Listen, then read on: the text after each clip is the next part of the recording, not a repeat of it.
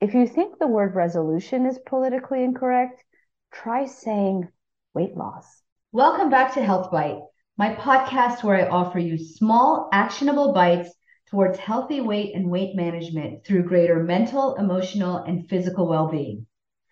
I wholeheartedly believe that our relationship with food is a window into our relationship with ourselves. Understanding this relationship will not only facilitate healthy weight and weight management, but will have rippling effects that impact every aspect of your life. In the nearly two decades that I've worked as an obesity medicine specialist, I have seen firsthand the life changing effects of this transformative work, and I'm so excited to share my insights with you. I'm your host, Dr. Adrienne Youdim, and I created this podcast as an alternative to the noise to offer you knowledge based guidance in the areas of nutrition, fitness, habit change, and mindset that I use with my patients in my medical practice every single day to help them achieve healthy weight and health. More episodes are available at dradrienneyoudim.com slash podcast. And while you're there, sign up for my newsletter and shoot me an email. I'd love to hear about your journey. Okay, here we go. Let's dig into this week's episode. Well, it's the second week of January, and as expected, all the gurus are out talking about weight loss. But admittedly, it's a little bit different this year, isn't it? We're hearing less about the quote resolution. In fact, I'd go so far as to say that the resolution is not only passe, but politically incorrect. Why resolve to do better? We are all so tired, aren't we? We're not just tired, we are depleted. And we just don't want to resolve to do anything. Not to mention that New Year's resolutions never stick. In fact, there's some data out there that says maybe something like 2% of us actually stick to them. So why even try? And while we're at it, why try to lose weight? Notoriously, the biggest New Year's resolution that ever lived on the face of the earth. I mean, if you think the word resolution is politically incorrect, try saying weight loss. Thank God we've opened our eyes to the evils of diet culture. No, really, I wish we had done it sooner. Before I had drank quarts of pink Slim Fast and sobbed over photoshopped images in 17 magazine that I would never be able to emulate, no matter how many diets I tried. At least we're no longer inundated by Nutrisystem commercials that make us feel inherently flawed because you and I both know that no one loses 30 pounds by drinking shakes and eating cardboard for a month. To be fair, I actually did see one of those commercials this week, but it's not like it's every other second like it used to be, right? But now we're in, inundated by another kind of message reject diet culture and everything is diet culture. And again, I 100% agree. Let's reject diet culture. As a child that grew up in the 80s and was damaged by the negative effects of that messaging, I am all for rejecting diet culture. But as a physician, I also completely reject this insidious underside of this message, which shames the desire to lose weight and shames anyone who uses the words weight, weight loss, scale, food, diet, BMI. We are all accused of being a part of diet culture. For the almost 50% of Americans that gained weight in the first year of the pandemic, myself included, we should not shame the desire to get back on track and lose weight. Excessive weight is unhealthy.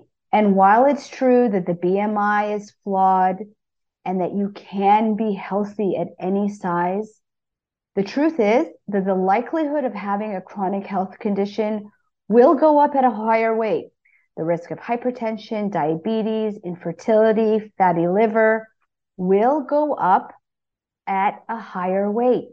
Period. It's like saying you can smoke and not get lung cancer. Yep, that's true. Some people do smoke all their lives and don't die from it. But does that mean we shouldn't encourage people to stop smoking? Not to mention that the very thing that causes to gain weight For me, it was my husband's homemade sourdough bread and wine. When consumed excessively, make you feel like crap, physically and mentally. Excessive sugar makes you feel bad, physically and mentally. Excessive fatty and indulgent foods make you feel bad, physically and mentally. Alcohol, when consumed nightly, even if it's wine and has antioxidants and all that resveratrol, makes you feel bad physically and mentally. And you know what?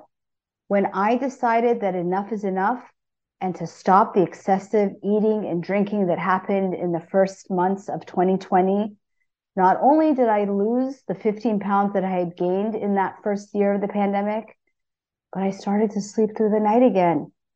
My mood improved. I felt more energetic. And yes, I felt much, much better physically and mentally. I finally decided that I deserved to feel better. And guess what? You do too. The anti weight loss gurus shame us for wanting to lose weight and somehow pretend that that shame is different than the shame of gain. I'm sorry. Shame is shame, no matter how much you slice it. And isn't shame the real issue here? We reject diet culture because we are tired of feeling ashamed. We are tired of being defined by the number on the scale. We are tired of being defined by the size of our jeans. We know that we are more than that. And damn it, we are tired of hearing otherwise. So let's stay there. Let's stay in rejecting that shame that we feel from society and from ourselves. And yes, ourselves too. We can't just blame diet culture on society. We have to take a good hard look on what we are doing to ourselves, the words that we are using towards ourselves, the kinds of thoughts and beliefs that we impose on ourselves that impact our feelings, our emotions, and our actions. We too are responsible for that shame game and for diet culture.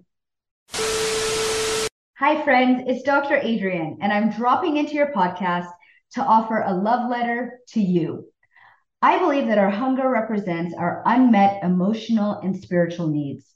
And by leaning in and listening to our hunger, we have an opportunity to hear our needs and to respond. I know this not only from personal experience, but from listening to the stories of hundreds, if not thousands, of patients over the past almost 20 years. I have compiled these stories, including my own, into Hungry for More Stories and Science to Inspire Weight Loss from the Inside Out. This book is not just about weight loss, but about life and contains lessons that I know to be life changing. If you don't believe me, head over to my website at dradrienneyoudim.com where you can obtain a free sample or to amazon.com and check out the reviews for yourself. How about we approach excess weight with kindness and with compassion, but also with accountability? Because you know what? Keeping ourselves accountable to doing the right thing for ourselves is an act of self compassion, too.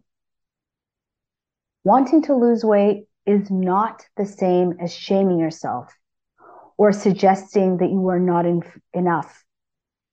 In fact, it's the opposite. When you decide to take a stand and do the things that are good for your body, you are saying that you are good enough just as you are. And in fact, you are so good, so important, so valuable that you deserve the effort that it requires to care for yourself properly. You deserve good, wholesome food. You deserve to take time to move your body, to spend time in nature, to get adequate sleep, to cook for yourself, to learn to soothe internally and not externally with food. If you believe deeply that you matter, you will take the time to do these things for yourself. And when you slip up, because you will, we all do. you will meet yourself with kindness. Dust yourself off and get back on the wagon because you know what? You deserve it. You deserve to be accountable as well. So let's reject diet culture together, but let's also reject that notion that trying or wanting to do something for yourself, for your mind and for your body by losing weight is shameful. And remember that overweight or not, resolving to doing the things that serve us, mind and body, is our birthright. I want to sit there for a minute and just think about that. It is your birthright to do what is right for your mind and for your body. And that's all for this week. If you love this message, please head over to Apple, Spotify, or anywhere you're listening to this podcast and rate us. When you do, you show me some love and you help make this podcast and this message more visible to others. Also, I want to encourage you to go to my website at dradrienneyoudim.com, where you can sign up for my weekly newsletter and send me a personal message. I'd love to hear from you. Have a great week and see you again next week on Health Bite.